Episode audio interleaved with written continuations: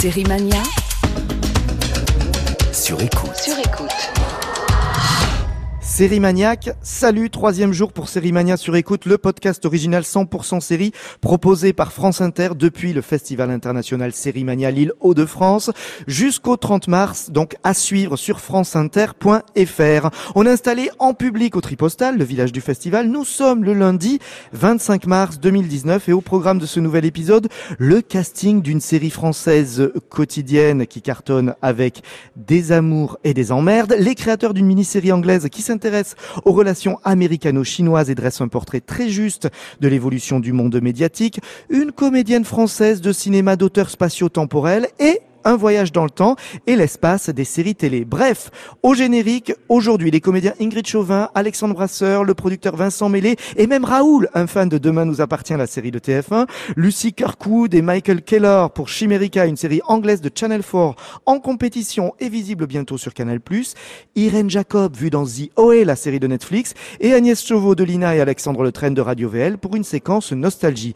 Prêt à nous suivre? Vous êtes bien sur écoute. Et avec moi, Renan Cro, voix popopienne, reparti à Paris. Oui, il est parti retrouver Antoine Decaune et Charline Roux, mais il nous reviendra bientôt, enfin assez vite d'ailleurs, oui. Renan, il est comme ça, c'est un être doté d'un pouvoir particulier. Un coup il est là, un coup il n'est pas là. À la fois, il faut vous dire que pour parler d'un feuilleton quotidien, euh, qui plus est, qui porte le titre de Demain nous appartient, c'était finalement assez logique qu'on en parle avant-hier. Vous me suivez? Non, bon, samedi 23 mars, l'équipe de Demain nous appartient débarquée au Tripostal pour rencontrer le public et les fans venus nombreux. Nous étions avec le capitaine Renan sur le pont. Flashback.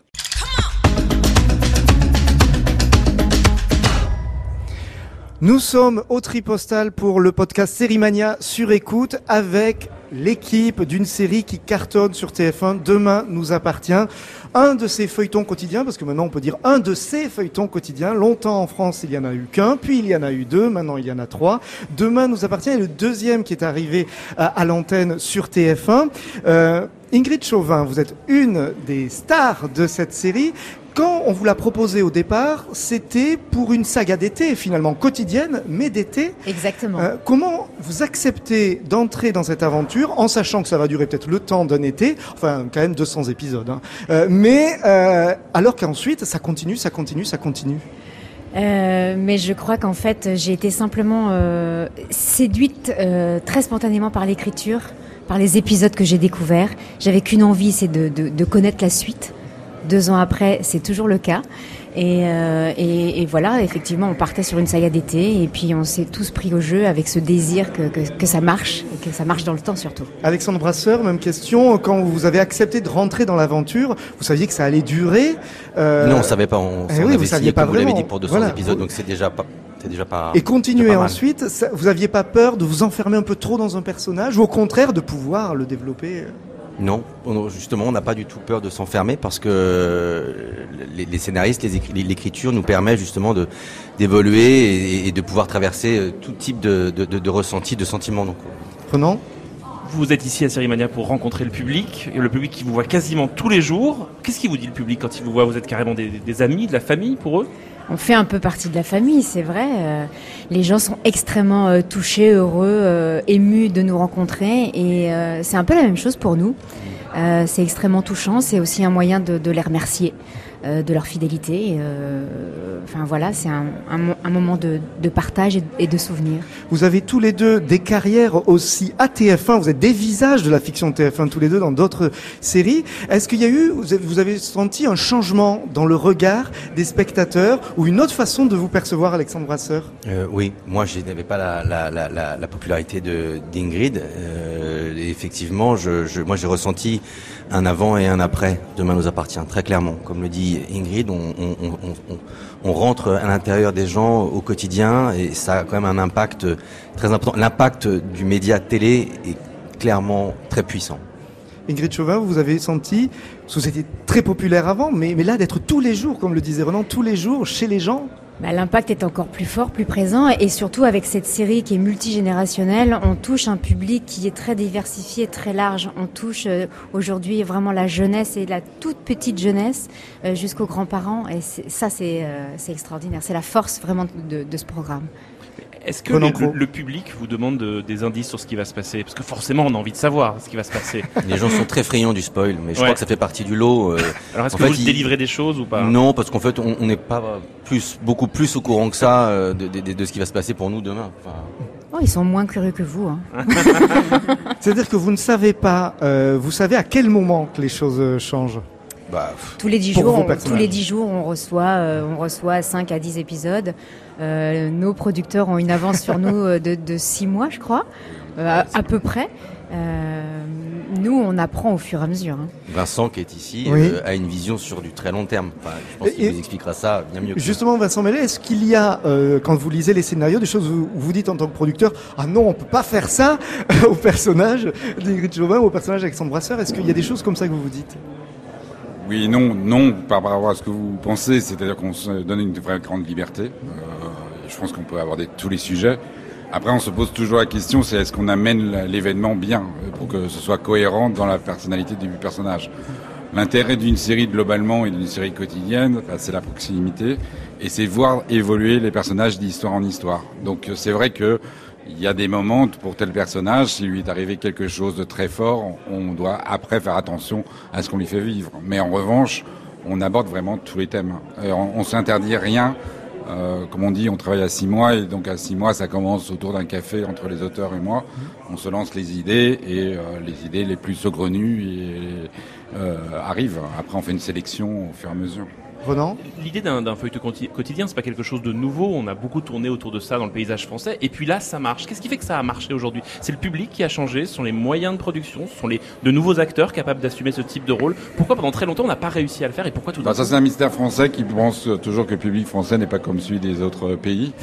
et donc, euh, tous les pays avaient plusieurs feuilletons quotidiens, puis les Français s'y s'y ont mis en disant, bah non, on est- on n'est pas comme les autres, ça va pas marcher, puis ça a marché euh, en tant que tel. Non, je pense que euh, Plus belle la vie a, a permis de, de trouver les- une sorte de recette de production. C'est-à-dire qu'on a fait vraiment sur un lieu tout au même endroit, ce qui n'était pas le cas de Cap des Pins, qui faisait des extérieurs tous les mois à l'extérieur avec des systèmes de production. Cap des Pins, expérience bien ancienne dans les, années voilà, 80-90. La précédente de, de Plus belle la vie, qui avait échoué. Et donc euh, voilà, il y a, y a un mode de production. Après, le- les trois feuilletons quotidiens sont très vite euh, comparés, mais maintenant plus personne compare les polars de France 2 et de TF1. Ils sont très différents les uns des autres, on les invente, et, il faut trouver un vrai équilibre entre euh, bah, ce que j'appelle moi la grammaire de la série, où on retrouve les ingrédients, et surprendre le téléspectateur. Et le premier spect- spectateur, c'est le producteur et les auteurs, puis après, ce sont les acteurs. C'est de nous surprendre dans ce qu'on ce qu'on lance. Donc, euh, on se lance des défis de production. Actuellement, il y a, il y a toute une intrigue autour d'un bébé. On considérait pendant très longtemps que tourner avec un bébé sur un feuilleton quotidien, c'était une perte de temps, c'était une prise de risque, on pouvait pas le faire. De toute façon, là, tourner avec un bébé de façon globale, c'est toujours très Voilà. compliqué. Bah, donc nous, on, s'est lancé ce défi d'y arri- d'y arriver dans Encore un plus. feuilleton quotidien. Et encore chez plus, nous. oui. Bah oui, parce qu'on a des rythmes de travail Alexandre qui sont Brasseur. très soutenus. Euh, voilà, c'est très dense ce qu'on fournit, donc euh, c'est forcément encore plus risqué sur une quotidienne. Justement, vous dites très dense. Comment ça se passe un tournage de Demain nous appartient? Parce que Plus belle la vie, on, sait, on a su en 14 ans de Plus belle la vie que c'était un épisode par jour avec un partage en gros de scènes qui font que sur une semaine, sur cinq jours, Sur on tourne cinq euh, On épisodes. tourne, on tourne sur deux semaines euh, en tant que tel, donc c'est un rythme assez euh, soutenu en tournage et en écriture. Donc Euh, deux semaines après, pour tourner Pour tourner 10 10 épisodes. 10 épisodes. Ouais, donc c'est l'équivalent d'un épisode un- par jour oui, en fait. voilà, on peut pas faire autrement. On est diffusé tous les ans, etc. Et je voulais revenir sur euh, l'historique des feuilletons quotidiens. Je pense que le feuilleton quotidien, c'est assumer de faire un feuilleton très populaire, Mm. voilà, avec un public très populaire, qu'on aborde ces thèmes-là et on le, on le revendique et on doit faire la meilleure qualité euh, pour eux en abordant tous les genres de la, de la fiction populaire avec un peu de fantastique, mais surtout des histoires de romance, du polar, euh, voilà, tous les mélanges des, des d'ailleurs- genres les plus populaires. C'est Alexandre juste, c'est- c'est populaire, mais, mais, mais effectivement, nous, on y met tout notre cœur. euh, et je pense que, enfin, Vincent, la production, les auteurs, c'est c'est pas parce que c'est populaire que c'est forcément péjoratif. Vous voyez ce que Non, je veux c'est un projet C'est qualitatif. Très qualitatif, quoi. C'est très premium. Et en tout cas, nous, on fait tout pour que ce soit le mieux possible. Mais C'est vrai d'ailleurs, que la caractéristique de, de Demain nous appartient par rapport au, au feuilleton quotidien, c'est la part des extérieurs, c'est la qualité de production, c'est le casting en particulier. On a cherché fortement à se distinguer et souvent on nous demande bah, pourquoi ça marche, euh, tel épisode ou pas. Les meilleurs épisodes marchent. Les moins bons marchent moins bien. Voilà, il n'y a pas beaucoup plus de secrets que ça. Mais ça veut dire quoi Un bon épisode de Demain nous appartient, un mauvais épisode? Parce que c'est vrai que la série quotidienne, c'est comme un magazine ou une émission de radio. On n'est pas performant tous les jours. Enfin voilà. Donc du coup, quels sont quand- les, bah, les- les quand- épisodes qui marchent bien? Bah, quand tout, tout est bien, c'est-à-dire quand la réalisation est bien, quand l'histoire principale est bien, quand les histoires secondaires sont bien, quand tous les acteurs sont bien, bah, l'épisode est bien. Et quand il y a quelqu'un qui est un peu en dessous pour telle ou telle raison, l'épisode est un peu moins bon. Et il y en a forcément. Renan Cros En, en tant qu'acteur, vous êtes soumis quand même aux, aux circonvolutions des scénaristes qui vous malmènent un peu. Est-ce que parfois vous en avez pas un peu marre Vous aimeriez que ça se calme Au contraire. Au contraire, contraire. ouais. Ingrid Chauvin, oui. Plus ça va mal, plus. Le non. contraire était tellement Mais- franc avec votre regard. Mais là. quand, quand on est acteur, on a envie d'interpréter des émotions, quelles qu'elles soient, mais en tout cas, il faut qu'il se passe quelque chose. Et, euh, et oui, oui, au contraire, nous, c'est vrai que là, nous, on, on s'est un petit peu calmé depuis que euh, nos personnages se sont mariés. On les a un petit peu épargnés parce qu'il fallait ça aussi, il faut des respirations. Euh, là, ça commence à redémarrer euh, et on aime ça. Dans la vie, quand tout se passe bien, quand les gens sont beaux, gentils, c'est extraordinaire, mais dans la fiction, c'est très pénible. Donc, euh, il faut des rebondissements, il faut des problèmes, il faut. Toute la dramaturgie en général Alexandre repose Brasseur. sur le conflit, si vous voulez. Donc euh, quand il n'y a pas de conflit, il n'y a pas de dramaturgie, donc on s'ennuie. Mais est-ce que vous les comprenez toujours ces personnages? Est-ce que des fois vous lisez, vous dites non, mais là, il ou elle fait n'importe quoi Bien évidemment, moi je suis pas toujours en accord avec mon personnage, mais encore une fois, euh, il y a une différence entre la fiction et la réalité. Chloé c'est Chloé et Ingrid c'est Ingrid. Je ne réagirai pas forcément comme elle, mais euh, je, je- je m'amuse avec elle. Voilà, c'est un personnage, c'est un, Quel pouvoir vous avez auprès des scénaristes justement pour leur demander moi, euh, moi j'aimerais bien que euh, il se passe telle chose ou telle chose ou telle chose. On a la chance de, de- de pouvoir avoir euh, un discours, que ce soit avec Vincent ou avec les auteurs, pour émettre soit des envies ou des idées. Et, et malgré tout, on est toujours très agréablement surpris. Euh, et voilà, je trouve qu'ils ont une imagination débordante et, et j'aime découvrir. J'aime découvrir ce qui va, ce qui va nous Vous êtes les premiers arriver. spectateurs en fait. De... Et complètement. Que la question que posait Renan tout à l'heure, c'est que le, public vous accompagne, vous le rencontrez. Quelles sont les questions qu'il vous pose? Est-ce qu'il vous demande? Il va se passer quoi dans le prochain épisode? Est-ce que c'est des questions qu'on vous pose vraiment? Ou alors non, ils sont finalement respectueux euh, du fait que tous les jours TF1 leur propose la suite de l'histoire qu'ils vont attendre Moi, je les trouve assez respectueux. Euh, ils reviennent sur ce qu'ils ont vu. Ils sont d'accord ou pas d'accord. Ils analysent, analysent les situations ou euh, sont pas contents de nos réactions, de- du comportement qu'on pourrait avoir. Mais euh, je crois qu'ils sont simplement très très heureux de nous rencontrer en fait. Alexandre Brasseur, quand on vit aussi longtemps avec un personnage, comment on vit ce personnage hors des plateaux? Ben, on le vit euh, comme un être humain normal, c'est-à-dire que moi, quand je travaille pas, je suis moi-même. Je, je suis pas. Oui, non, mais, mais Je suis pas habité en permanence mais ma, par le ma- personnage Mais ma question, elle est que vous tournez beaucoup, vous êtes souvent dans la peau de ce personnage, et que donc, par rapport à d'autres rôles que vous avez pu avoir, celui-là, il vous habite tout le temps, en fait. Oui, mais c'est ce qu'on disait tout à l'heure avec Ingrid. En fait, euh, vous, vous, vous, vous appliquez quand- dans votre travail votre état d'esprit du jour ou votre mal-être, votre bien-être, le fait que vous soyez euh, mal luné ce jour-là ou pas. Bah voilà, vous, vous, vous l'utilisez. Ça sert à rien de l'évincer. Mais ça, moi, c'est un principe que j'utilise dans toute forme. Enfin, dès que je fais mon métier, quoi. Vincent Ouais.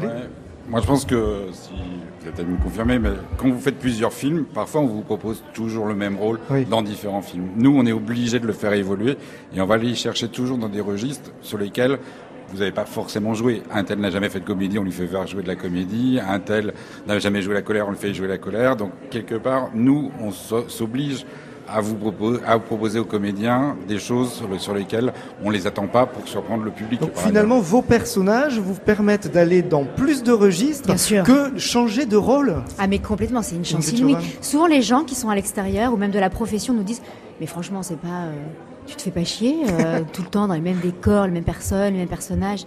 Mais, c'est parce qu'ils regardent pas la série. On est tous les jours dans une évolution mais constante avec des histoires à rebondissement et une, diversi- une diversité d'émotions. Mais euh, pour un acteur, c'est un cadeau mais extraordinaire. Alexandre Brasseur Ah ouais, non, je suis totalement d'accord avec Ingrid, c'est juste. C'est- ce qui fait que c'est- très agréable à fabriquer aussi. Renan Vous êtes donc toutes vos journées dans une série. Est-ce que vous avez le temps de regarder des séries? Quel Eh non. spectateur de ça Non, pas du tout. Moi j'avoue que non. Moi, j'en regarde un peu. ouais. Vous Ouais. regardez quoi? Je regarde les séries sur Netflix ou sur Canal. euh, ça va de The Nick à The Leftovers ou dernièrement la deuxième saison de Narco que j'ai moins apprécié que la première d'ailleurs. Et vous aimeriez, euh, vous avez des idées de séries, vous aimeriez écrire peut-être une série ou, ou proposer au moins un personnage Euh, Pour l'instant, je n'ai pas d'idée. Euh, Vincent Méli, le, le feuilleton quotidien, vous le disiez, c'est quelque chose euh, d'a- d'assez nouveau euh, en France, même si, si ça a eu une existence par le passé. Est-ce que aujourd'hui, il y a Demain nous appartient donc sur TF1, Plus belle la vie sur France 3, Ainsi grand soleil sur France 2, est-ce qu'il y a la possibilité de voir d'autres feuilletons de ce type? On sait que les États-Unis ont un nombre de feuilletons quotidiens ou ont eu un certain nombre de feuilletons quotidiens pendant des années.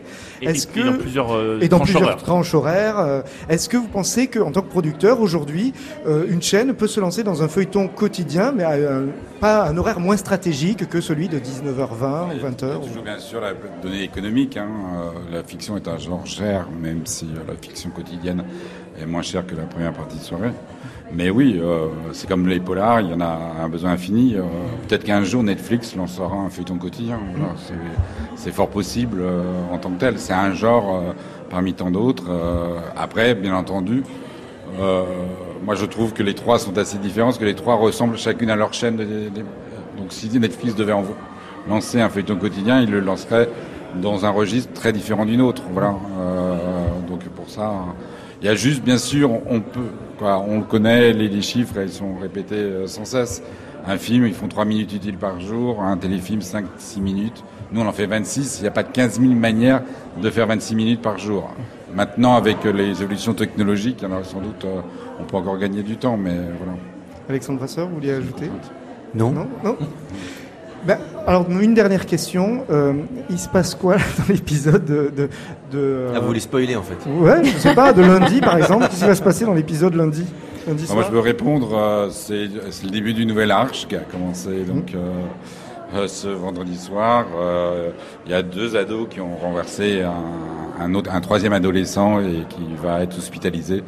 Et à partir de là, ça va créer des rivalités entre différentes familles.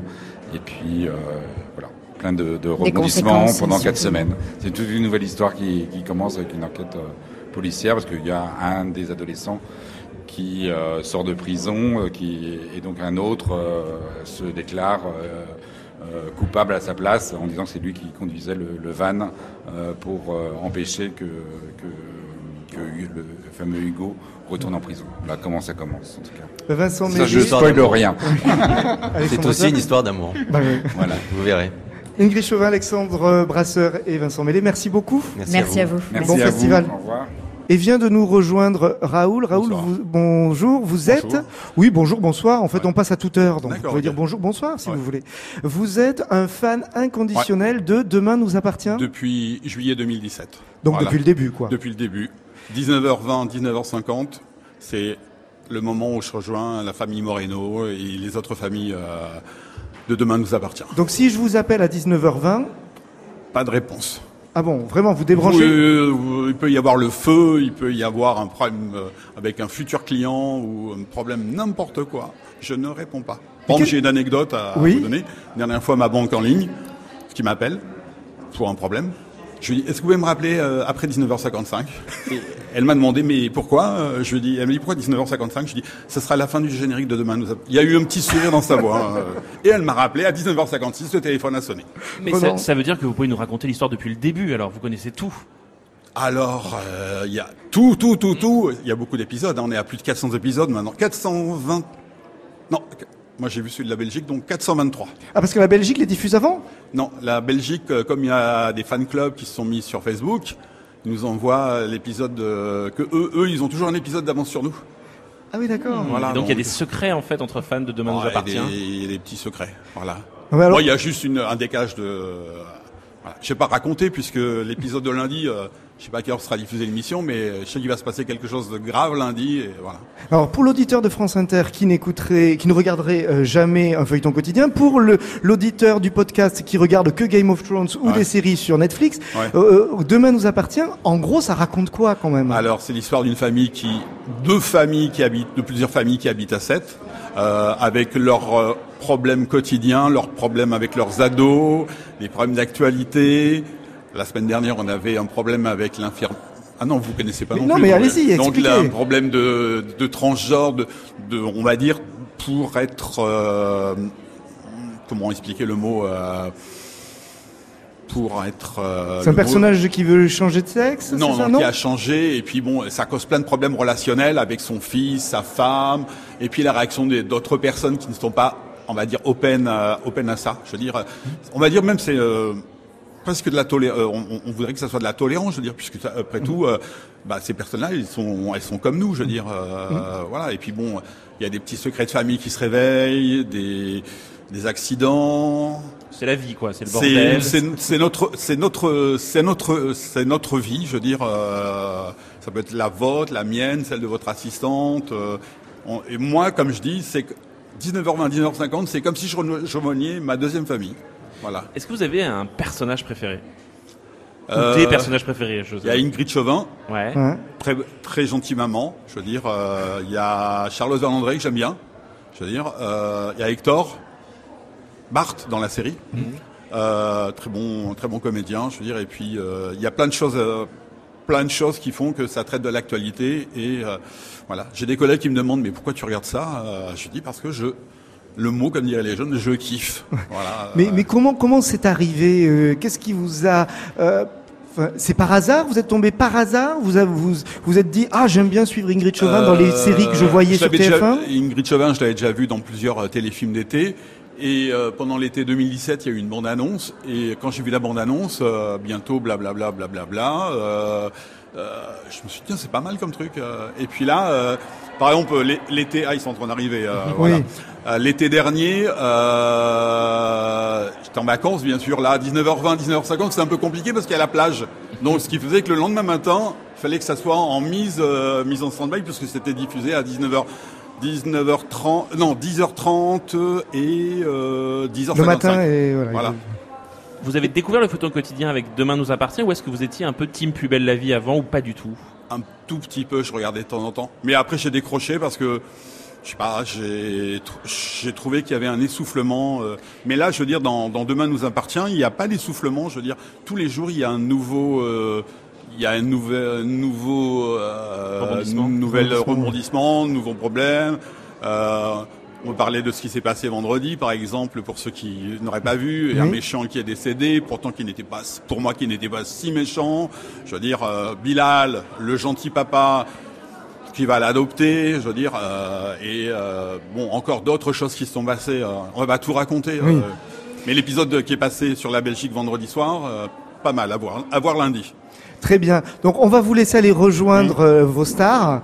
Euh, merci euh, d'avoir passé quelques minutes avec nous sur à Série Mania sur écoute. Voilà. Ben, je vous souhaite une bonne après-midi, puis je vous dis à bientôt. À bientôt. Merci. Au revoir, Merci. Raoul. Au revoir.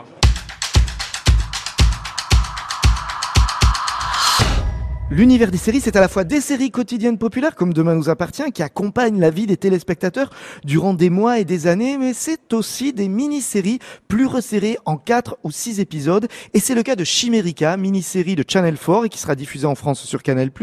Chimérica, c'est la contraction de Chine et Amérique, car toute la série fait des allers-retours comme ça entre la Chine et l'Amérique. Le contexte, c'est la campagne électorale américaine de 2016 qui oppose Clinton à Trump. Le point de départ, c'est l'histoire d'un photoreporter de guerre qui travaille pour un journal new-yorkais, pointé du doigt, comme la plupart des médias, par Donald Trump. Ce photographe, rattrapé par une affaire de photos truquées en Syrie, ça tombe mal au moment où Trump s'attaque aux médias. Et c'est pas n'importe qui, ce journaliste. Il a photographié en 1989, depuis sa chambre d'hôtel, l'homme de la place Tiananmen, celui qui a osé défier l'armée chinoise. Mis à l'écart du journal, ce photographe en profite pour partir à la recherche de l'homme de Tiananmen et commence alors une série d'investigations journalistiques et géopolitiques passionnantes.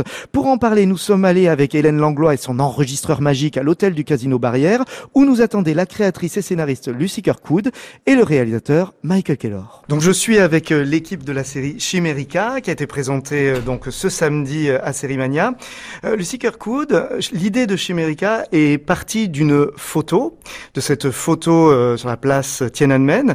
On aurait pu penser que faire une fiction, vous seriez parti de la vidéo et de l'image qui a tourné partout et qu'on a vu avec cet homme avec ses sacs. Pour quelle raison la photo plus que la vidéo au final? I, sp- I suppose phot- photographs are, are really compelling because they're a fixed moment in time. Mais les, ph- photo fige un moment dans le temps. Um, and we and one of the things that's very interesting about this photograph Et is that cette photo we don't, we est only see the très back of his head intéressante and we parce qu'on ne voit que sa nuque. Him uh, frozen uh, in front of in front of the tank. Il est And figé devant le char. On sait ce qui s'est passé avant et on sait ce qui se passe juste après, mais après, on ne sait pas. And that's all in the video as well. But I suppose I Bon, suppose on voit ça sur la vidéo aussi, certes. something about the photograph as Mais- as, as a La photo, yeah as a fixed moment in time. that c'est really- oui, c'est ça, ça fige cet instant de l'histoire.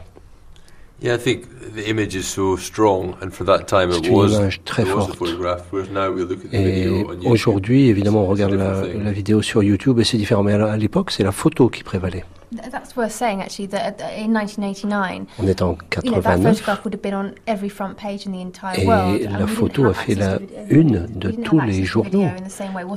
Et on n'avait pas accès à la vidéo comme aujourd'hui. have been Played very quickly in, you know, on the news, or it would have been on once. Whereas that photograph became a poster that went onto Et students' cette euh, photo, c'est devenu une affiche, une image iconique. Il y a son, il cette photo, il y a ces images vidéo. Euh, C'était une pièce de théâtre au départ. Vous l'avez adaptée en mini-série euh, pour Channel 4. Est-ce que euh, la question des images d'archives s'est posée, euh, j'imagine, tout de suite Elles sont mélangées entre vos propres images et euh, les images euh, d'archives. Comment vous avez travaillé justement ce jeu entre l'image d'archives et vos propres images de fiction? Bien, lors du different options. montage, of putting on a things together, fait but plusieurs for me, it was this idea of possibilités. the veracity of the Mais real news, moi, je m'intéressais à to la véracité within the drama, de l'information. Et the real étant donné la dramaturgie de l'événement, on s'est dit qu'il fallait faire des allers-retours entre les images d'archives et nos propres images. Et c'était une idée aussi à l'écriture déjà de, de la pièce et puis du, euh, du, du scénario de la série d'avoir présent à l'image ces images euh, réelles. One of the very exciting things about being a writer is Ce when qu'il y a de génial quand on est scénariste, c'est of far more que talented people than Une you fois qu'on a fini d'écrire, on fait uh, venir des gens realise it, immensément talentueux qui vous donnent un coup de main et qui vous donnent leur avis. I think that it's uh, the real image was always in my head writing it, but I Alors, quand j'écrivais, j'avais toujours l'image en tête, la véritable image, mais je savais qu'il fallait que l'on crée notre propre, on devait créer notre propre um, version. that Michael Adrian et d'autres ont apporté une contribution pour faire de cette série notre version. C'est une série donc sur cet événement et sur les rapports entre la Chine et l'Amérique, mais c'est, je trouve, une grande série et il y en a assez peu finalement, une grande série sur le journalisme et sur les médias aujourd'hui. Qu'est-ce que vous aviez envie de dire sur le journalisme et les médias actuels? I always try to steer very clear of messages. Ah, je ne suis pas quelqu'un qui euh, veut faire passer des messages. En réalité, je, je me méfie de ça. Um, but I suppose I was. Um, Cela dit, there is an invitation to be nostalgic about journalism in this in this évidemment, story. il est question de And I don't think that's an journalisme. ill-founded nostalgia. I think that journalism is Et incredibly important to the fabric of democracy. C'est très important, le journalisme, pour various, euh, uh, faire continuer à vivre la démocratie. assault. Aujourd'hui, la Um, démocratie fait l'objet story also d'attaques. ha- asks you, invites you to look at the ways in which journalism has Et become more difficult. in Le journalisme est devenu plus difficile et je crois que la série le montre. Eh bien, le récit peut nous, la fiction peut nous expliquer en quoi le journalisme est essentiel. Les journalistes ne peuvent pas dire que le journalisme est important, alors que la fiction le peut. Il y a eu de grandes séries sur le journalisme, peu, mais de grandes séries. Il y a très longtemps, une série aux États-Unis, Lou Grant, ou plus euh, plus récemment, une série de Aaron Sorkin, Newsroom. Est-ce que c'était des euh, des références pour euh, raconter aussi euh, le métier de journaliste? I'll, I'll let um, Michael talk about the directorial references a bit more in a minute, but um, the, Michael va vous, ré- the big va one vous for me was répondre. actually a, a British TV show called Mais- State of Play, which is Mais by Paul moi, Abbott, j'ai été influencé par State of Play. Et ça, Um, c'est une grosse influence pour so moi. that, that, if, you know, if I had a sort of North Star I was aiming for when we were writing, it was to L'étoile du Nord, en quelque sorte, pour moi, c'est un petit peu ça, la référence. Cinématographique, il y avait les hommes du président aussi. Et c'est Lucie, dans son scénario, qui a fait euh, évoquer en moi ces thrillers à base de journalisme dans les années 70. Uh, and the other, there's certain scenes, like certainly the Tess and, and Lee relationship for me when I was first writing that was very informed by even older films like Friday, which are also about a newsroom. But there's a certain. Influencé par des films plus anciens aussi. Donc il y a beaucoup de références qui me sont venues à l'esprit il y a aussi euh, dans la série, il y a cette dimension réelle, mais il y a aussi cette dimension fantomatique avec la présence euh, de, de, ces fantômes que, que, vous mettez vraiment en scène dans l'histoire. Euh, quelle était pour vous l'idée de départ de d'inclure comme ça cette magie presque dans, dans, dans, ce, dans cette série du réel? L'écriture de Lucie est exceptionnelle parce que non seulement c'est un formidable thriller politique, ça se passe en Chine, donc il y a du réalisme, il y a aussi de la magie. Et notre personnage principal, lui, a des souvenirs dans sa tête. Et Lucie nous donne la possibilité dans son écriture de convoquer euh, un peu de magie dans cette histoire qui est C'est une série très forte, très belle, avec des personnages qui s'imposent immédiatement. Euh, vous n'avez pas eu envie de développer plus ces personnages pour en faire une plus longue série encore, au-delà de l'histoire qui les, qui les touche là, dans, dans les deux épisodes que l'on a vus, les quatre que vous avez réalisés? I'm a chronic overwriter, as these gentlemen know to their pain. Um, On va dire que j'écris comme ça. Uh, um, Je suis l'ennemi de la logique um, et j'aime bien ce qui est concis, certes. Cela dit, je pense que le format s'est imposé à nous parce que, vous, vous l'avez signalé, c'est à l'origine une pièce de théâtre et donc nous nous sommes inspirés de cette pièce heroes have all their constraints taken off them, to realize it's not always the best thing for a writer? Often we, we need a structure to sort of keep us. Il faut une structure pour continuer à avancer. Et personnellement, je veux pas euh, faire l'épisode de trop, si vous voulez. Merci beaucoup. Thank you very much. Merci beaucoup. Merci, monsieur. Ce qui est bien avec les séries, c'est que tout est possible du réel à l'au-delà. Imaginez un peu Irène Jacob, comédienne française, essentiellement connue pour des rôles dans des films d'auteurs, et en particulier ceux de Christophe Kislowski, La double vie de Véronique, ou Rouge, le troisième opus de la trilogie Bleu, Blanc, Rouge. Eh bien, Irène Jacob, qui se retrouve dans une série fantastique de Netflix, dans la peau d'une voyageuse spatio-temporelle. C'est possible? Bah oui. Et mais au tripostal, c'était pas possible. Irène Jacob n'est pas là. Alors pour la retrouver depuis les bureaux du festival, seul moyen. Hélène, vous êtes prête? Téléportation. Irène Jacob, bonjour. Bonjour. Nous sommes avec vous parce que vous participez à la saison 2 de la série ZOE qui a été présentée euh, au festival hier soir. Euh, c'est pas la première aventure dans une série. On vous a vu dans The Affair, mais on vous a vu aussi dans La Collection. Mhm. euh, vous avez fait aussi plusieurs euh, plusieurs téléfilms, notamment réalisés par, par José Dayan. Euh, ZOE, quand on vous l'a proposé, qu'est-ce qui a été l'élément déclencheur? Parce que si j'ai bien compris, les créateurs de la série, notamment Britt Marling, est fan des films de Kislovski. Mhm et notamment de Rouge. C'est vraiment comme ça que, la proposition s'est faite? Je pense oui, que, que c'est vrai qu'ils ont pensé à, beaucoup à ces films-là de Kislovski en écrivant, même si ça a vraiment une amitié euh, assez... Euh, enfin tout à fait différente, quoi. Mais il y a une, c'est vrai, une amitié en tout cas entre ces deux univers. Et puis il se trouve que je venais de tourner Die Affaires, qui était quand même tourné à Los Angeles en anglais, et du coup ils se sont dit ah, mais oui, mais pourquoi on ne monte pas carrément à Irène, ce serait super. Zioé, c'est une série très compliquée euh, quand on la connaît pas. Mm. Comment vous vous la connaissiez avant ou pas du tout? Alors, j'ai, quand j'ai rencontré euh, par euh, FaceTime euh, Zal Batmangli et Britt Marlin, tout de suite j'ai regardé effectivement les sept épisodes de la première, euh, ils appellent ça partie, hein, ouais.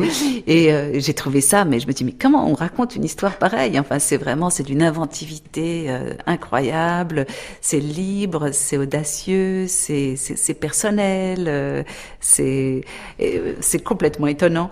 Et du coup, ben ils m'ont dit voilà on peut pas te faire lire, mais on aimerait que tu racontes une espèce de personnage qui viendrait voyager dans plusieurs dimensions et qui soit euh, euh, qui viennent apporter aussi des, solutions, enfin des, qui viennent aider nos personnages principaux. Euh, Et donc c'est sur l'idée en fait que vous avez accepté ah ben au départ oui, ben tout de suite je me suis dit, ben, enfin quand ils m'ont proposé ça et que j'ai vu euh, la série, je me suis dit mais c'est génial, je, serais, je suis trop heureuse de participer à ça. Euh, ouais, bien sûr. Euh, donc j'étais à fond. Je dis oui, oui, allez-y. Puis il m'avait dit plus, enfin il m'a dit oui, on aimerait bien, peut-être il y aura une scène de danse, on va peut-être faire ceci. Il y avait plein de choses qui me, je me disaient waouh, ça va être super. C'est vraiment, c'est vraiment faire quelque chose que j'ai jamais fait pour le coup.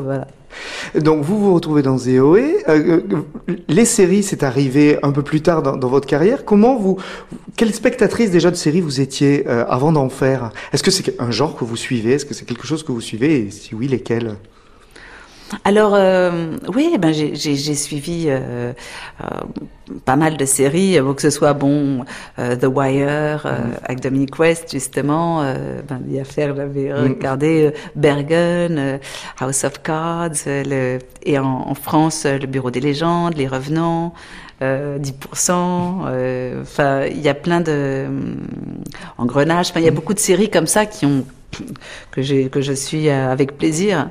Et hum, c'est une liberté de, de ça rejoint un tout petit peu euh, euh, ces grandes séries de Balzac ou de Zola. Mm. Avec, on retrouve, on a la familiarité d'un personnage, mais on le retrouve dans un environnement différent. Euh, et pour les acteurs, bon, ça m'est pas arrivé encore d'être un personnage euh, principal et récurrent d'une série, mais je crois que le plaisir doit être vraiment de, se rendre compte que ce personnage va évoluer énormément, puisque comme il faut renouveler aussi euh, euh le plaisir du spectateur et de l'histoire, le personnage est obligé d'être dans des situations de plus en plus extrêmes. Vous en rêvez d'un personnage régulier d'une série? Euh... Moi, ça me ferait plaisir de travailler en France dans une série euh, qui me plaît. Euh... Beaucoup, bien sûr. Hein. Je trouve qu'il y a une, euh, on, a comme ça une espèce d'inconnu. On, dit oui à un projet, à des gens qui le créent, et puis ensuite on sait que le personnage va aller dans un sens ou dans un autre. On ne sait pas exactement. Christophe Kislowski venait de la télévision, il faisait mm. du documentaire. Quand il a fait de la fiction, il a fait finalement une fiction euh, qui, même déjà dans la double vie de Véronique, aurait pu être presque le pilote d'une série. Il y avait quelque chose qui aurait pu être développé en série sur ce double mm. personnage. On aurait pu imaginer euh, quelque chose comme ça. Bleu, blanc, rouge étant en soi euh, une trilogie, mm. certes, mais aussi un peu une série. Le décalogue. Ouais, le décalogue, n'en parlons pas. Bah, le décalogue, on peut dire que c'est une série. C'est une série complètement. Et puis c'était ça passait à la télévision polonaise. Voilà, c'était une série de 10 épisodes sur les dix commandements. Et oui, tout à fait. Alors effectivement, c'était pas un, un, un style d'histoire ou une, narration qui était très développée à ce moment-là, euh, sauf pour les feuilletons. Mais les feuilletons, ça n'a rien à voir avec la série. Mmh. Hein. Euh, là, c'est vraiment euh, prendre un concept sur plusieurs histoires et enfin sur plusieurs épisodes et, et dérouler une même histoire comme ça sur une longueur de temps. C'est vrai qu'aujourd'hui, ben alors, à l'heure où tout devient très rapide, euh, euh, on fait des textos, on n'écrit plus des lettres, on fait des mails, et eh bien tout d'un coup, les histoires se développent dans leur longueur. Mmh. Donc c'est presque une, comme ça, une, une différence euh, par rapport à tout ce qu'on vit tellement rapidement. Quand on commence une série, ça prend voilà du temps. On peut pas le faire rapidement. C'est un rapport aux histoires particuliers. Euh, Christophe Kieslowski, il avait quel rapport à l'histoire justement? Parce que vous le disiez très bien par rapport au décalogue, c'est on prend une thématique et puis comme dans une anthologie type Black Mirror, mais lui il avait choisi une autre thématique pour faire ses dix films. Euh, quel rapport il avait à l'histoire? Je dirais que dans en tout cas DOA, il y a aussi il y a une façon de ne pas tout expliquer. Et c'est vrai que le spectateur projette beaucoup de son imaginaire dans la façon de se raconter l'histoire, comme dans les films de Kislovski justement. Donc il y a une histoire qui est racontée, mais quand elle devient trop explicite, euh, elle est voilà, elle est interrompue pour que le spectateur puisse se projeter, faire les ellipses, participer et euh, et être vraiment participant dans la, sa façon de voir. C'est vraiment un peu le cas de DOA aussi. Ensuite, sur la longueur, euh, je crois que c'est moi, je crois que c'est vraiment un, un, principe de départ, dans le sens que quand on sait qu'on va faire un film d'une heure et demie, d'ailleurs, lui, il était très précis sur le fait que son film allait durer une heure et demie, il n'allait pas durer une heure quarante, il allait couper s'il y avait trop. Enfin, je veux dire, il était comme ça assez, euh, il décidait d'une longueur dans laquelle il allait euh, ensuite faire son film. Et c'est vrai que dans le décalogue où il y avait dix films de une heure, pour le coup, ça, ça, ça, ça, correspond plus au format de série. Il appelait pas ça une série, mais c'en était une finalement. Et Bleu, Blanc, Rouge, trois films de une heure et demie. Donc je crois que c'est une façon effectivement d'imaginer un développement d'une idée, si c'est Bleu, Blanc, Rouge, liberté, égalité, fraternité, à travers voilà euh, des histoires différentes, mais euh, le spectateur sait qu'il peut regarder un indépendamment, mais il peut aussi regarder les trois et voir une relation entre elles. Et... En tout cas, c'est vrai que dans The Away, je me dis qu'on peut voir la partie 2 sans avoir vu peut-être la partie 1, alors que, euh, comment dire, euh, euh, on a envie, du coup, de mm. savoir aussi ce qui s'est passé dans l'autre, parce que ce sont les mêmes personnages, même s'ils sont dans des situations différentes. Or, euh, puisqu'on parlait des décalogues, mm. là, ce sont des, acteurs différents, mm. euh, donc tout est vraiment très, très indépendant. Euh, dans The comment le tournage euh, s'est passé? Parce que on, dans, dans, une série, on, a, on a l'impression qu'il y a beaucoup de, euh, qu'on doit être beaucoup plus au plus près du scénario, euh, on a, il faut aller, il faut tourner parfois vite. Euh, le, le, parfois on écrit presque monté dans, dans, dans la tête. Est-ce que c'était comme ça sur Ziway ou au contraire, c'était eux des situations qu'ils avaient, ils vous, ils vous voulaient pour ce personnage, pour ces situations-là, et puis ensuite ils recomposent complètement. Comment ça se passe? Ils ont beaucoup recomposé. Enfin, que ce soit dans The Affair ou que ce soit dans The Away, euh, franchement, il y a beaucoup de scènes qui sont parties au mm. montage. Et euh, pour moi aussi, hein, euh, des scènes de danse ou des scènes de... Et euh, pour faire pareil, euh, euh, ils écrivent, on essaye, on le fait, et ensuite, même si c'est une bonne scène en soi, il faut qu'ensuite l'histoire, la tension soit, la, soit prioritaire, quoi, en fait. Donc, non, ils n'hésitaient pas. plusieurs fois, ils m'ont demandé de revenir, même pour tourner, non, pour dire, par exemple, en, en, studio, en studio d'enregistrement, pour rajouter une phrase, pour redire ceci, pour changer la phrase, pour non, c'est vraiment, euh, euh, il se donne aussi la possibilité d'écrire des choses ou de tourner des choses qui ne garderont pas, euh, euh, de devoir retourner des choses. Par exemple, il disait ah ben non, parce que comme ils sont sur une longue période, ils peuvent se rendre compte que tout d'un coup il leur manque une scène dans l'épisode 1, hop, euh, ils mhm. vont ils vont la retourner. non, ça se fait aussi avec cette liberté là. Hein. Donc là, vous êtes dans une série de genres, euh, vraiment. C'est, euh, vous aimeriez être plus, aller encore plus loin dans ce genre-là, la science-fiction, le fantastique, l'étrange. C'est un univers qui vous intéresse? Ce qui me plaît, c'est d'aborder des personnages avec une certaine liberté, euh, enfin qui osent une certaine liberté, même s'ils n'en ont pas. Et euh, et là, je trouve que voilà, euh, ce sont des personnages qui euh, ou que qui soient en fait, euh, que ce soit un monde métaphysique, film noir, comédie. Euh, voilà, ce sont des personnages qui ont envie de pousser un peu les frontières de l'impossible. Enfin, je dis ça parce que je suis en train de tourner en ce moment aussi avec Georgia Farina et mhm. euh, Clive Owen, un film où, euh, où, justement il faut aussi, on, voilà, on essaye, c'est une comédie dramatique, mais on essaye de repousser un peu les frontières de ce qui est possible, ce que ce que la vie nous propose, de trouver aussi un autre. Euh, je crois que franchement, euh, le style, c'est chouette de changer mais euh, comment dire, euh, chaque fois qu'on m'a proposé des choses, ça m'a toujours surpris. J'ai toujours été étonnée. Donc euh, ensuite, on arrive avec sa sincérité, sa, sa façon de faire les choses. Puis c'est chouette qu'on nous propose des choses différentes, en fait. Quand vous avez commencé dans le métier, si on vous avait dit un jour on vous proposera un rôle de, de voyageur spatio-temporel, vous auriez jamais imaginé ça. Mais la plupart des choses que j'ai fait, franchement, j'aurais jamais pensé les imaginer. Et c'est vrai que souvent on m'a dit ah mais c'est bien aussi d'écrire à des réalisateurs, leur dire qu'on les aime je l'ai fait pendant euh, souvent, puis j'ai réalisé que chaque fois qu'on me proposait des rôles, c'était souvent des réalisateurs auxquels je n'avais jamais pensé, et puis qu'il se trouvait que je me disais, waouh, quelle chance de faire ça. Et je me dis qu'il y a une tellement une telle part d'inattendu en fait dans ce métier euh, que c'en est. Euh, pour moi, ça a vraiment été toujours le cas. Enfin, j'ai travaillé dans des frontières très différentes, dans des cultures très différentes, euh, que ce soit en Europe. Euh, et là encore, je joue une pièce mise en scène par Thomas Ostermayer, qui est un metteur en scène allemand de la mmh. Bunet. Donc, euh, j'ai travaillé avec Cathy Mitchell, notre metteur en scène anglaise, avec on, on, joue en France, mais je me dis voilà, j'ai toujours trop, travaillé avec des cultures très différentes, que ce soit en français ou dans d'autres langues. Et euh, c'est une chance que j'ai jamais pu anticiper, parce que jamais j'aurais pu penser, tiens, que j'allais rencontrer euh, un tel là-bas ou là-bas.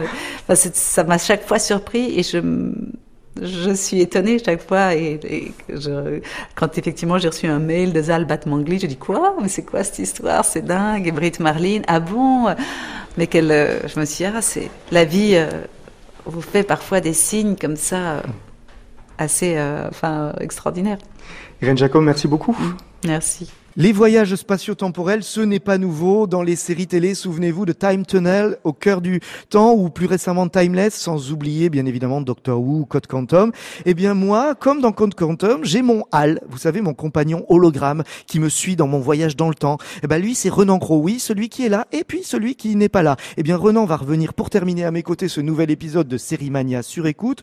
On profitait de la projection hier d'une rencontre autour d'une bonne vieille série d'Antenne 2 de 1900 1979 pour tout l'or du Transvaal déniché par l'INA, l'Institut national de l'audiovisuel, pour parler d'histoire de séries. Ah bravo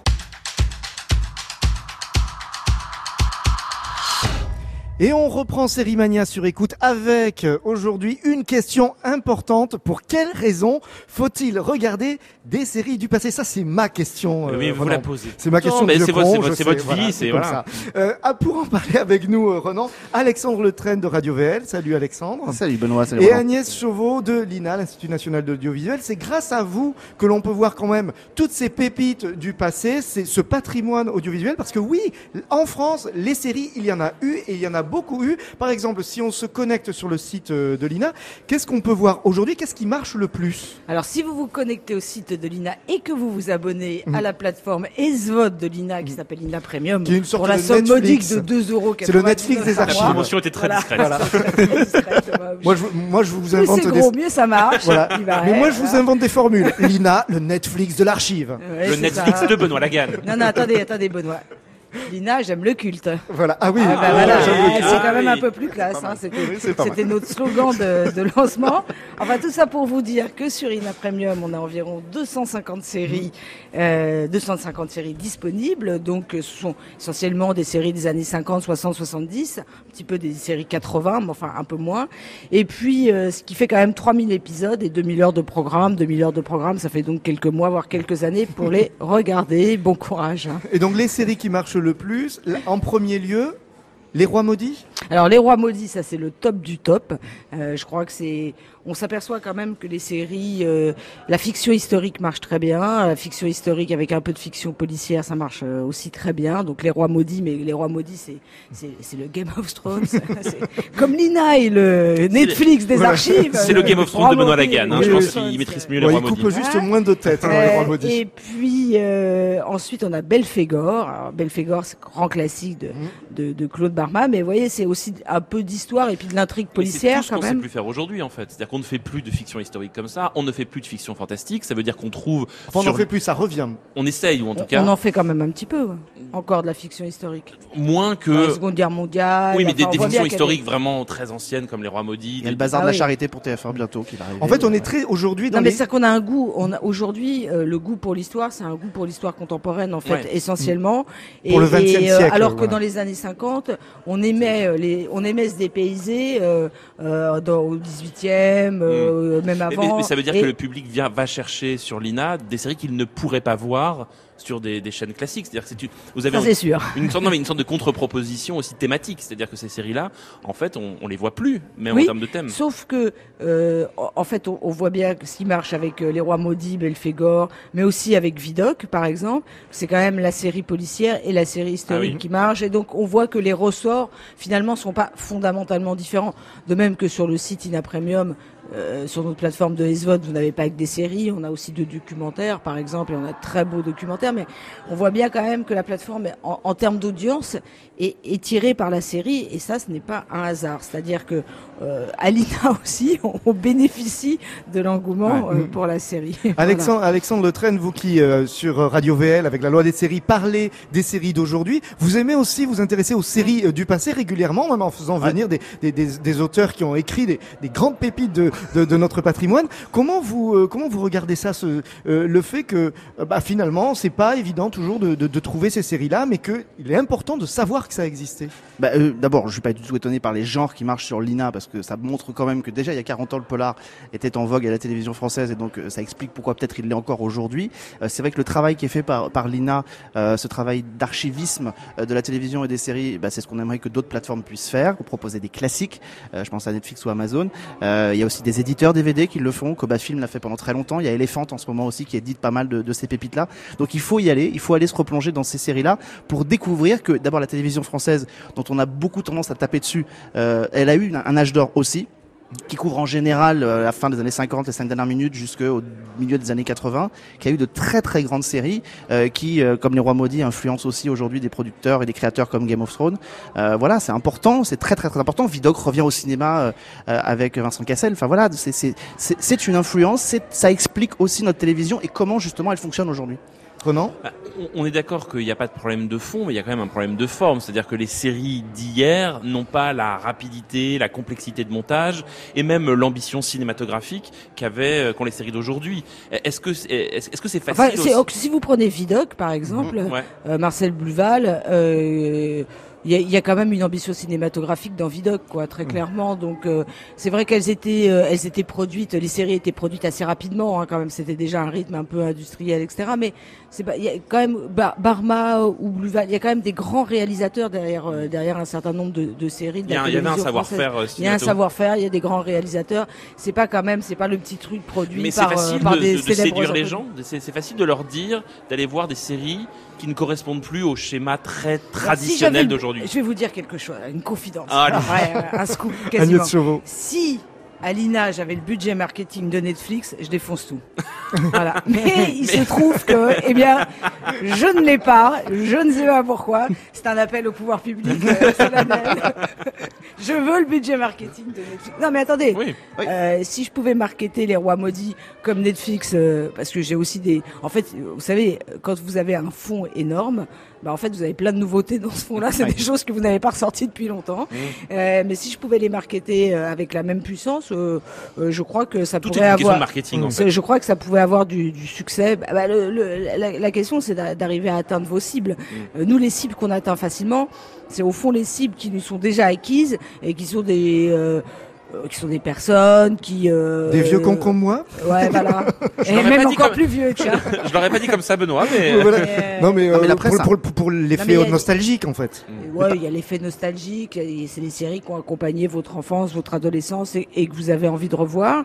Alors qu'on s'aperçoit au fond quand on quand on arrive à, à, séduire un public plus jeune, bah, notamment via via les réseaux sociaux, euh, eh bien euh, la série vintage euh, peut aussi surprendre et intéresser euh, des publics beaucoup plus jeunes. Ceux, ceux, qui ne l'ont pas vu quand ils étaient mm. plus jeunes, quoi. C'est découvrir l'aspect découverte.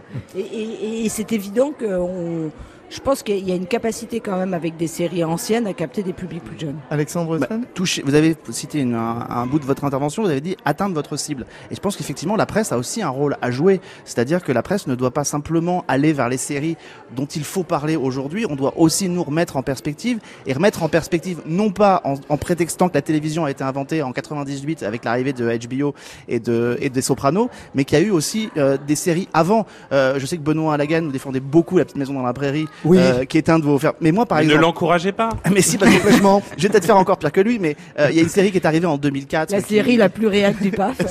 mais pas, tant pas que, un peu communiste aussi. Je vous ferai un cours, Agnès. je vous expliquerai, série communiste même. Mais voilà. Mais en 2004, il y, a une, y a une série qui arrive à la télévision euh, américaine et en France aussi, qui a eu un succès mondial, qui est Desperate Housewives. Mais on oublie que 30 ans auparavant, aux États-Unis, sur CBS, il y a une formidable série qui est souvent méprisée, qui est Not Landing, qui s'appelle Côte Ouest, qui a beaucoup de, de, de points excessivement positif qu'on met un peu sous le côté en disant c'est du soap et qui montre qu'effectivement à la télévision dès les années 70 il y avait déjà des choses très avant-gardistes et très progressistes aussi. Euh, vous, vous, parliez euh, de, ces plateformes qui devraient faire un travail. Est-ce que vous, Alina, par exemple, vous vous êtes dit que peut-être vous pourriez euh, être aussi producteur de séries qui reprendraient des concepts, genre les cinq dernières minutes, les faire de façon beaucoup plus fun et rapide comme aujourd'hui, ce qui serait une porte d'entrée pour aussi revoir des cinq dernières minutes. Est-ce que c'est des choses que vous pourriez faire Alors on y travaille un petit peu, hein, c'est-à-dire que moi je, je suis persuadé qu'il y, y, a un avenir pour euh, pour des séries avec euh, des images d'archives aussi. Par exemple, on a été coproducteur d'une série euh, qui s'appelle Alphonse Président. Mm Euh, on était juste coproducteur, mais je, je crois qu'il y, y, a manière à réinventer. Et c'est un peu le, le sens d'ailleurs de nos appels à projets euh, vis-à-vis des jeunes créateurs vidéo. Ça en fait beaucoup d'appels à projets avec les jeunes créateurs vidéo. C'est de, de, de, réinventer des modes de narration, mais des modes de narration. Alors c'est peut-être pas les cinq dernières minutes, mais c'est des séries. Je, je crois qu'il y, y, a des séries qui peuvent se faire avec des archives. On, on voit que sur euh, sur des plateformes américaines, il y a des séries qui marchent très bien avec avec des éléments historiques et des et des images d'archives. Et et, euh, et, je pense que ça, ça, peut, ça, ça, peut fonctionner. En tout cas, on n'y on, est pas encore, mais on y travaille. Ouais. Ronan Là, on parle depuis tout à l'heure de plutôt la, la, jeunesse de Benoît Lagan. Moi, la, la, mienne, en fait, donc plutôt les années fin des années 80, début des années 90. Gamin. Oui. À quel moment ça va, ça va arriver, Alina, à un moment ces, ces séries-là? Bah non, c'est toute la difficulté justement. Ça fait partie de euh, des hum, d'une des failles hein, du système, c'est-à-dire que l'INA n'a les droits d'exploitation des séries que pour les séries qui étaient produites euh, par le service public, ah oui. c'est-à-dire euh, et avant 80, c'est-à-dire euh, le RTF, enfin jusqu'à la jusqu'après jusqu'aux années 80. Donc on, on est propriétaire de, de, ces, enfin on a les droits d'exploitation pour ces séries. Et après il y a beaucoup de séries, même dès ces années-là, dès les années 70, il y a beaucoup de séries qui étaient produites en coproduction avec le RTF. Euh, donc toutes ces séries qui étaient produites en coproduction avec le RTF, il faut que le coproducteur nous cède les droits d'exploitation.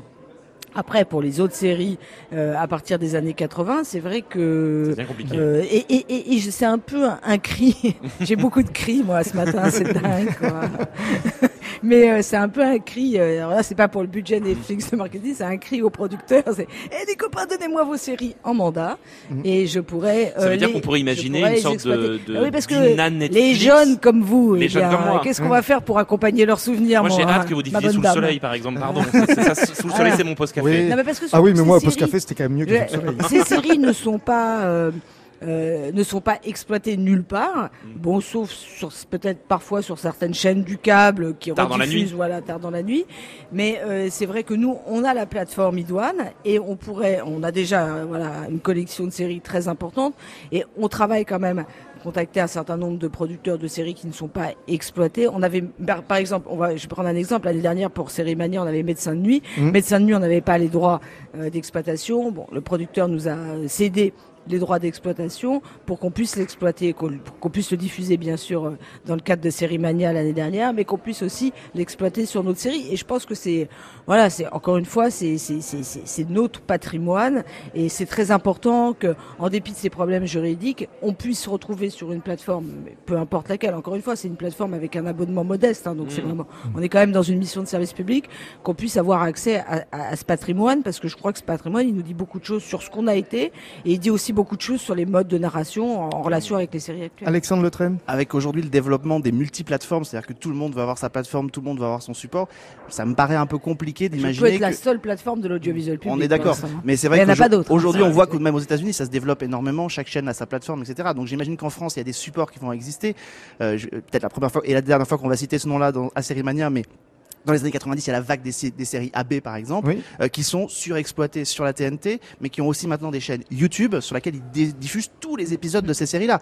Donc les voir céder ces programmes-là et ces droits-là à des plateformes et à d'autres plateformes. Et alors je vous imagine même pas ce que les gens diraient si la télévision euh, euh, estampillée euh, service privé euh, de l'audiovisuel privé des années 90 arrivait sur une plateforme de service public, ce que les gens diraient. Enfin, euh, c'est, ce serait une- un scandale d'État. Mais, mais ça veut dire qu'on peut imaginer, euh, par exemple, que vous récupériez un jour euh, tous les épisodes d'Hélène et les garçons, par exemple Pourquoi pas Oui. Non mais veut dire pas En qu'il y a fait, aussi euh, ce, ce il suffit, il suffit qu'on prenne euh, que, que le producteur accepte euh, qu'on prenne euh, Hélène et les garçons en mandat, Mm. hein, qu'on exploite, et puis après on reverse au prorata de, euh, du visionnage. Oui, oui, pourquoi pas. Mais ça pose aussi la question du patrimoine, mais aussi de la qualité. Qu'est-ce qu'on garde en fait? Parce que est-ce qu'on doit tout garder? Est-ce qu'on trie? Est-ce qu'on dit oui, bon, bah ça, on n'était pas au mieux de notre forme quand on a fait ça? Est-ce que, est-ce que vous avez ce travail-là aussi éditorial C'est dur dire- le jugement critique Ouais. quand on travaille Alors sur l'archive. évidemment, on a un travail, il y a un travail Agnès éditorial, il y a un, Chauveau. tra- il y a un travail éditorial de mise en avant aussi, mais euh, je, crois que hum, c'est quand même compliqué hein, de, juger qu'est-ce qui fait une bonne série d'une mauvaise série. euh,